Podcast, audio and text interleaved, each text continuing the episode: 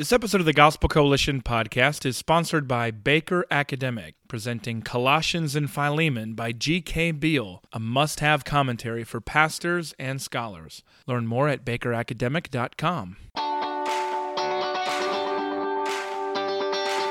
This is the Gospel Coalition podcast, where we seek to renew the contemporary church in the ancient gospel of Jesus Christ. I'm your host, Colin Hanson. You'll often hear people connected to the Gospel Coalition critique so-called seeker-sensitive churches. And for good reason. We don't survey unbelievers to find out what we should do in church. Much has been lost in discipleship from a mistaken effort to treat Sunday mornings like evangelistic meetings. It's hard to teach the cost of discipleship when you're trying to make everyone feel comfortable. At the same time, we can understand why seeker churches took off in popularity. T G C doesn't simply propose turning back the clock before the megachurch boom of the nineteen seventies and nineteen eighties. Rather, in this time and place where fewer and fewer have experience with church or knowledge of Scripture, we must labor to make the gospel message understandable. And we must be welcoming as we see our churches through the eyes of outsiders, who are so often bewildered by our peculiar practices and vocabulary. My guest on today's episode of the Gospel Coalition podcast is Eric Raymond. He is senior pastor of Redeemer Fellowship Church outside Boston and a T G C blogger. He is also the writer and presenter of Gospel Shaped Outreach, a small group video and book study published by T G C with the Good Book Company. Uh, our conversation and Gospel Shaped Outreach are going to be based on point two of our theological vision for ministry at T G C, evangelistic effectiveness. We're going to talk about how gospel-centered churches can grow in this priority of evangelism. Eric, thank you for joining me on the Gospel Coalition podcast. Hey, my pleasure, Colin. Good to talk with you. Eric, you've recently moved from Omaha to Boston. Does evangelism look different in one place compared to the other? Yeah, in, in many ways it's the same, and in some ways it's different, right? So you still have people that don't know Christ, and you still want to talk to them about the, the content of the gospel, and you want to urge people to believe it. You want to try to persuade people to repent and believe the gospel. Um, and in Omaha, for example, people were uh, really inclined to talk. Uh, so people very open, just have a conversation. People would talk to you on the street or whatever. Uh, but people there were real familiar with Christianity and even evangelical Christianity. So it wouldn't be uncommon to to meet somebody that was another church member, or they were another church of a different part of the city, or had grown up Christian, gone to V B S or something like that. So it wasn't like you were Um, you know, talking a different language to them. But in, in Boston, I, I find that people are, are a lot less inclined to talk. I mean, everybody's, you know, got their earbuds in, or they got their phone out, and there's people everywhere, but people aren't really talking. Uh, and if you if you do have the opportunity to talk with somebody, I, I find that people are very unfamiliar with the gospel. And so I, I think once you once you get to talking with people, uh, there's a lot of curiosity, and I've had a lot of interesting conversations. So Um, you know, same needs, um, same same issues, but in terms of uh, people's backgrounds and familiarity with Christianity, it's they're worlds apart. And so, and then even with the universities all over the place and all of the industries that we have here, um, there's people from all over the world. So then you're meeting people that are new from other countries, and there's this curiosity about Christianity. So if you if you talk to them and they say, "Oh, you know, I've read about Christianity, I want to learn about it," there's a tremendous openness to just listening to what it is. So I find that to be a difference from where we were in Omaha. But then another area which would be um, heightened here, uh, it was somewhat felt in Omaha, but it was more more so here, is the tremendous distrust um, from people towards organized religion uh, because of the controversies in the Roman Catholic Church. Um, it, it, it reminds me of the kind of the burnt over district after the Second Great Awakening. Uh, the hard soil is doubly hard when you're talking to people who have been, you know, maybe altar boys or uh, members of a, a Catholic church where one of those scandals broke out.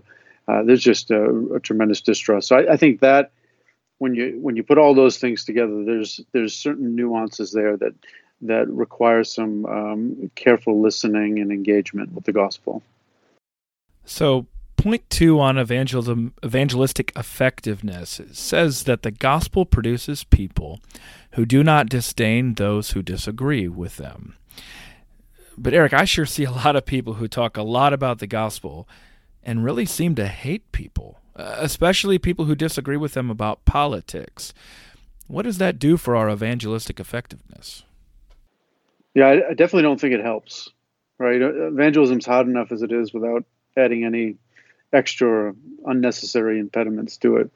Um, I, I think about the Lord Jesus when he was asked about matters of the law, and he summarized it. He, he said, you, you need to love God and love your neighbor, right? So if if one mark of being a Christian is is to love other people, I, I kind of I have a hard time seeing how we can obey the teachings of Christ while conducting ourselves in a manner that seems to be, by reasonable people standards, hatred, right? So if you're thinking about politics, um, I, I just don't know. I'm confused why people spend our limited relational capital in this area, right? I mean, why are we why are we using up the limited supply of capital in conversations to to fight about politics with people, or even um, to to be characterized with hatred in that area? I mean, as a Christian, I don't want I don't want to be I don't want politics or those other issues to be the things that I that I find my identity in. And I don't want people to be confused that that's where I find my identity. And uh, it's not my ultimate purpose here,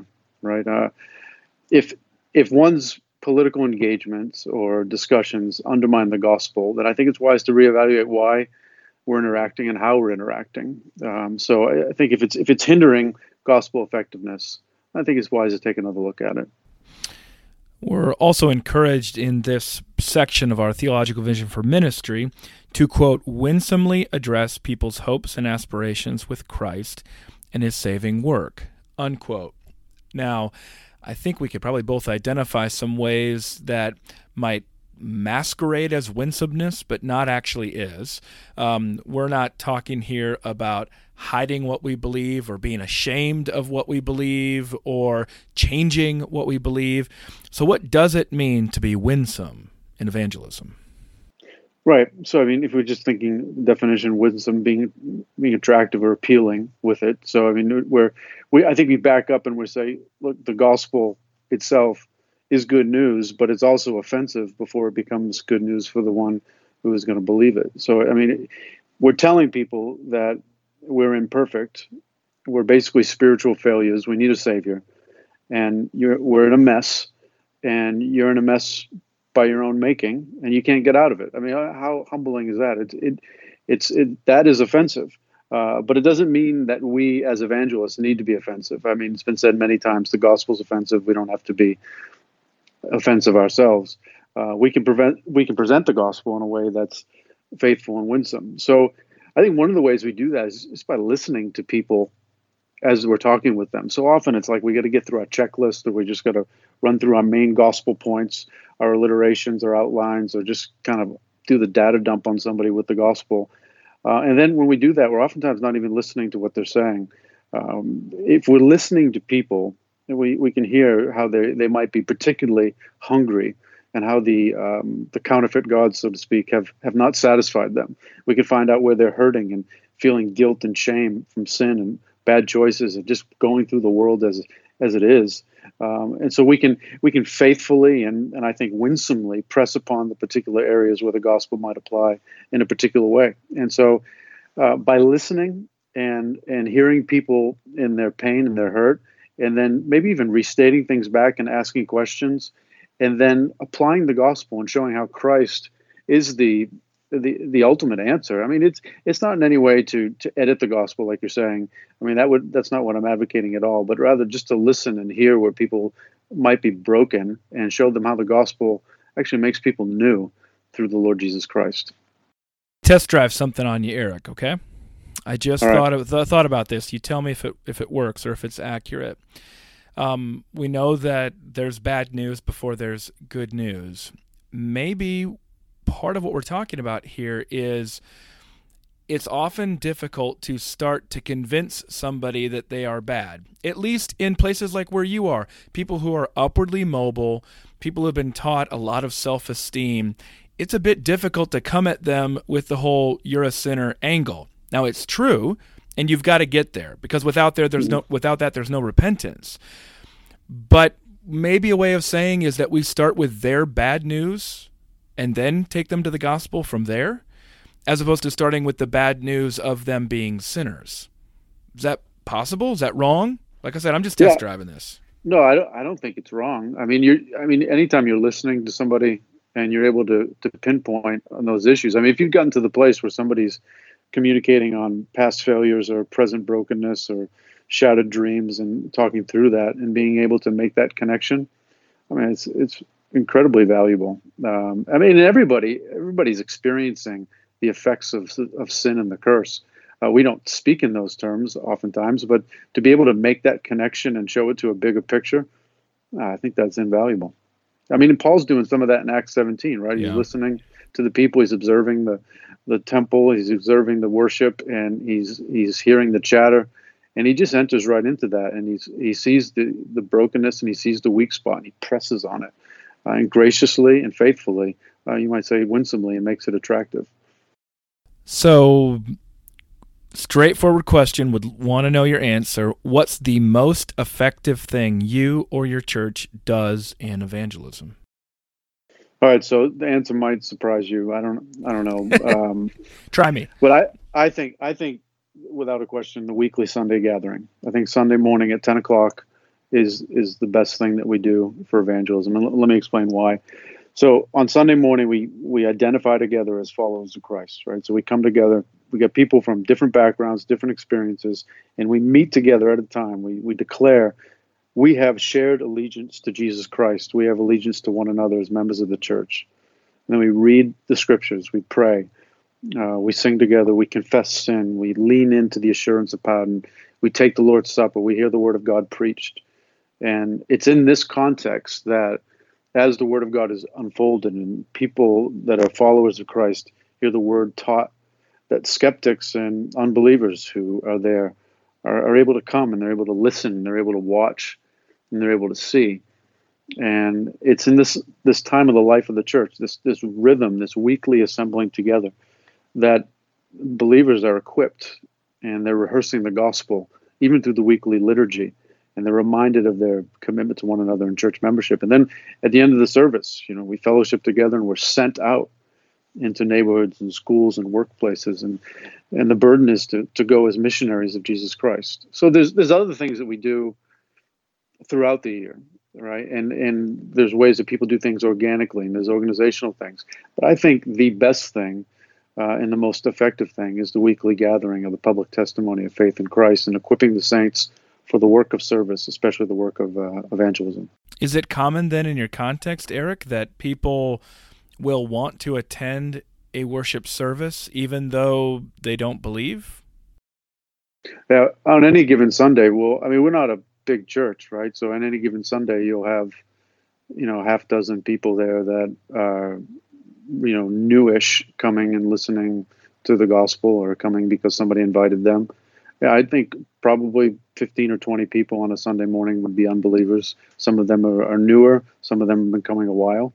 But that's uh, it's pretty routine to have people inviting people to come, and people are, are curious about it. Now, I mean, it's not like every there's church on every corner, so I mean, people got to drive a ways to come. But there are people that are having conversations, inviting people to church, or people that live nearby that are just coming and investigating uh, these things. So I, but I, I don't think it's it's not. I'm not advocating back to like nineteen seventies where you put up a, a sign and flocks of people come. I'm not saying it's like that. But what I'm saying is primarily the equipping of the saints to then go into their respective contexts with the gospel and be faithful as Christians doing the Great Commission's work. So in, in wherever they are going, in their neighborhoods, their workplaces, they're equipped to go do these things, and they're reminded of the rhythms of grace through the, through the weekly liturgy, that the gospel is fresh to them, and they're being equipped to go share with others.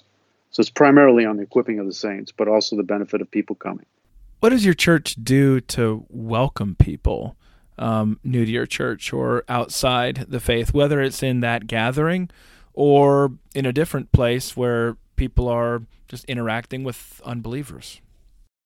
Yeah, so I think just in backing up to the overall kind of thing that we try to emphasize is trying to be hospitable and welcoming people that are in, uh, especially people that are that would be um, outside of the faith and that are coming. So just a, an overall context of wel- welcoming and trying to encourage people to go talk to people that they don't know and to welcome them in.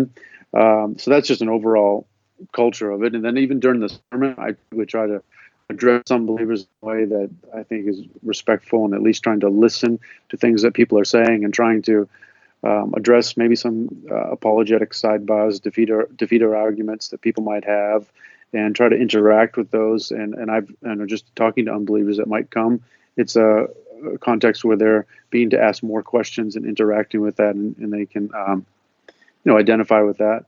But each week we do something really intentional after the service um, that has a dual effect of encouraging members of the church, but then also welcoming in people that would um, not be from a Christian background. And that's where we have a um, just a time of fellowship in a hall outside of the worship hall. And so there's light refreshments, and people typically um, stick around for at least an hour plus.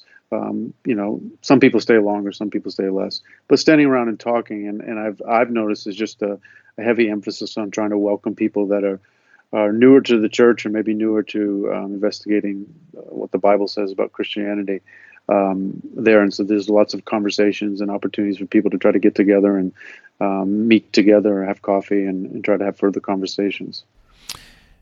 Eric, have you ever needed to change your preaching or your teaching because you found it wasn't understandable to some of these people we're talking about who, who don't know Jesus? Yeah, I feel like this happens all the time. Uh, just as I have conversations with people, I'm, I feel like I'm always evaluating what I'm saying and, and what people are hearing. Um, you know, I think it's clear on paper, or it's clear in my head, and then when you interact with people, sometimes it's not as clearly received.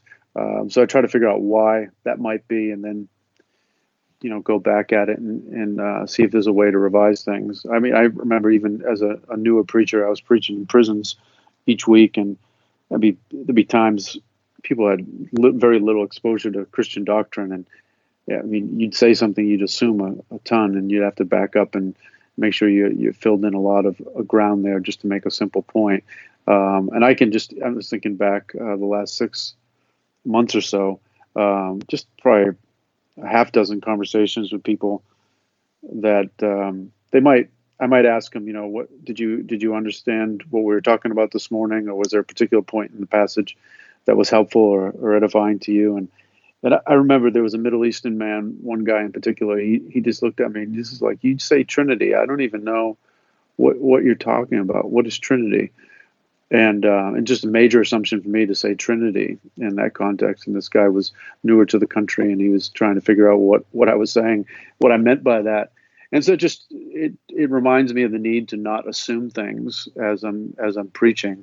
And I look out on a Sunday morning and see a, a, a very diverse crowd with different backgrounds. And I'm just reminded the need to, to for the for the newer believer or somebody who's walking with Jesus for a long time, the need to try to to speak in a way that is understandable and challenging. And I think that's um, that is a challenge as a preacher, but it's something we, we need to do if we want to be heard well.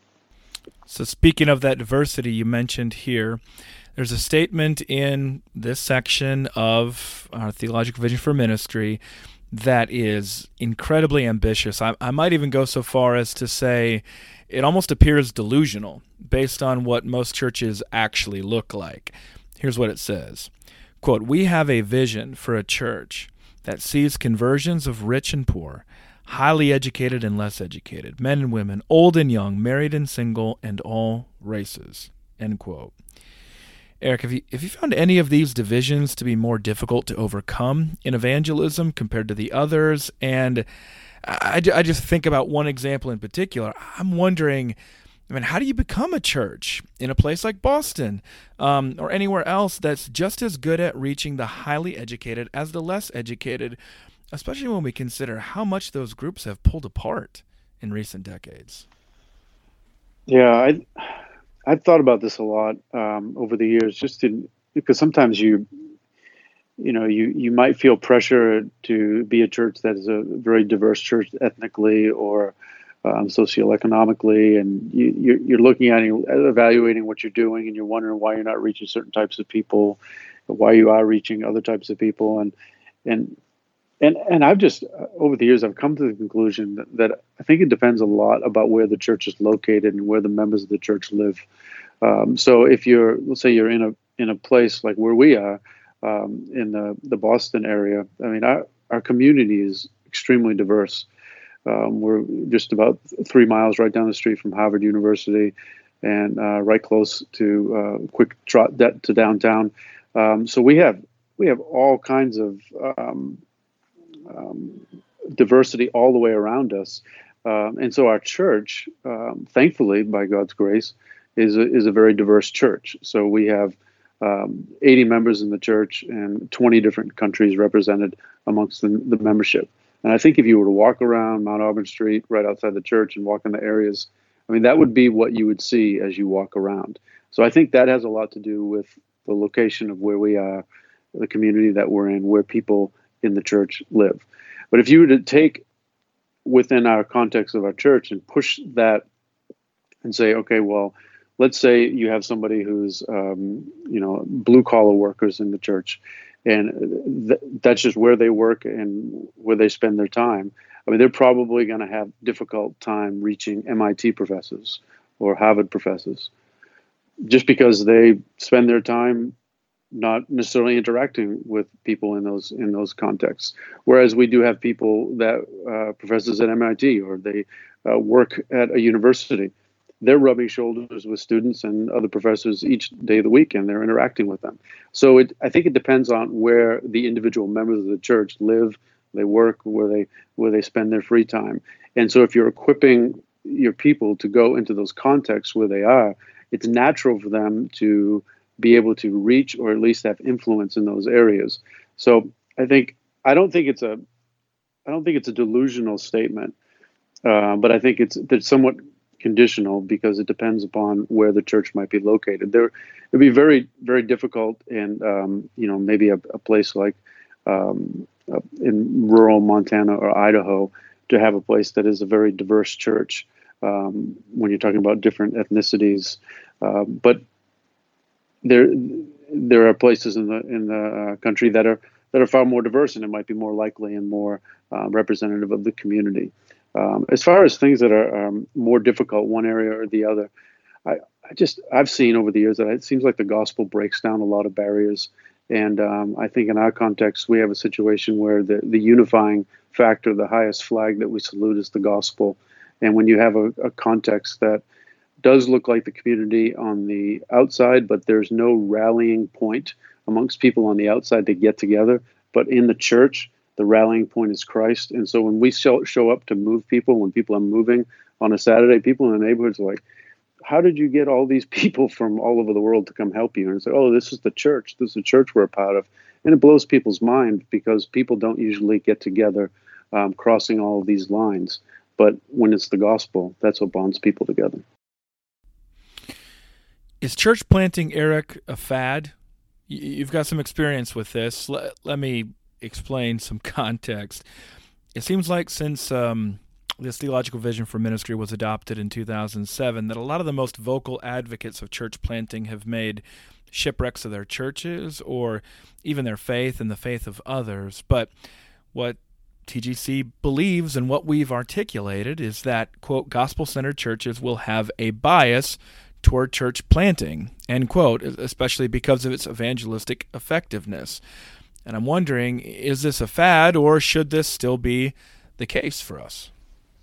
Yeah, I hope it's not a fad, right? Because I, I don't think the Great Commission's a fad. And so I don't think church planting is a fad or should be a fad. I think the church, the Great Commission, when faithfully carried out, um, necessarily will bring about um, churches being planted and churches being revitalized. So you might add adding that other category in there, the revitalization of churches. So when Christians are faithful with the gospel and churches are faithful with the gospel, then they want to go reach people in places that need need the gospel. So I'm, I'm hopeful to see that continue on. Uh, I know there's probably less chatter about church planting than than uh, ten or fifteen years ago, uh, but I'm I think it's a necessary implication of the Great Commission being faithfully carried out. I mean, I I planted a church. I've sent people out to plant churches. I've been part of networks to plant churches. I think having a bias towards church planting, a bias towards multiplication, I think that's good. It's biblical. It's right. It's the burden of the New Testament, and I think it should be the burden of our of our churches. If you mentioned um, some of the advocates of church planting and um, the issues that have come. I, I think there's I can't pinpoint a you know, definite reason why these things are, Uh, but I have an observation that I think is is important. Um, in addition to mission for church planning and people being all about mission, which is really important, I think we need to emphasize ecclesiology as well. Um, because after all, these guys that are going to go out and plant churches and the church planning teams aren't just going to be about evangelism. They're also going to be, need to be about the church at some point. So there needs to be healthy ecclesiology. Churches need to be reproducing healthy churches. And um, guys that are going to go plant churches, I think, not only need to be mission men, but church men. And so it's a, I think that would be a, a, a nice adjustment uh, in the in the next ten or fifteen years, is that there's a heavy, heavy emphasis not only on mission and church planning, but planting healthy churches from the beginning. Let me close with this, Eric. Compared to when you started in ministry, are you more discouraged or encouraged now about the progress of the gospel as you see God working in evangelism? Yeah, I think I would say I'm, I'm more realistic. Um, and I, what I mean by that is I think my ratios were off and my reliance was off, say, ten or fifteen years ago. Um, I think I tended, uh, just by, in retrospect, I tended to be more dependent upon myself. I, I think I tended to think that I had ability to persuade someone or to be real clear and bring out bring out somebody's conversion. But over the, the last ten years, I mean, even though I was, you know, confessing Calvinist and believing the sovereignty of God and all of that, I, I tended to get really discouraged when I didn't see someone converted, and it wasn't that discouragement wasn't wasn't wasn't um, followed with prayer as much as it was just overall discouragement. And so I've seen times where I've been really clear with the gospel and nothing happened, and times when I've been not very clear and God might use something that I would never expect to bring about somebody's conversion. So uh, I, I think more realistic in the sense that it's really not ultimately um, about me or um, our church's ability to do something, but it's God and his kindness and his faithfulness. So that brings me to dependence. And then uh, it brings me to a place where I'm realistic in the sense that I know the gospel is the power of God for salvation. If God attends his word by his Holy Spirit to bring about new life, and he calls a sinner unto life, um, he can do that, and he does do that. And uh, I think um, I'm overall encouraged about that as I see people convert and come to faith, and I'm reminded of my own conversion. So I think overall, more encouraged and more realistic, and that means more dependent. My guest on today's episode of the Gospel Coalition podcast has been Eric Raymond, senior pastor of Redeemer Fellowship Church outside Boston, a T G C blogger, writer, and presenter of Gospel Shaped Outreach. Go ahead and and pick it up wherever curriculum is sold. You can find it at the gospel coalition dot org. Eric, thanks for joining me. You bet, Colin. Thanks for having me.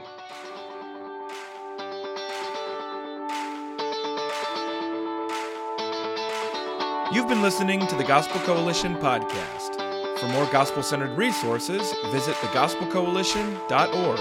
Support for this podcast comes from listeners like you. Learn more and join us at t g c dot org slash donate.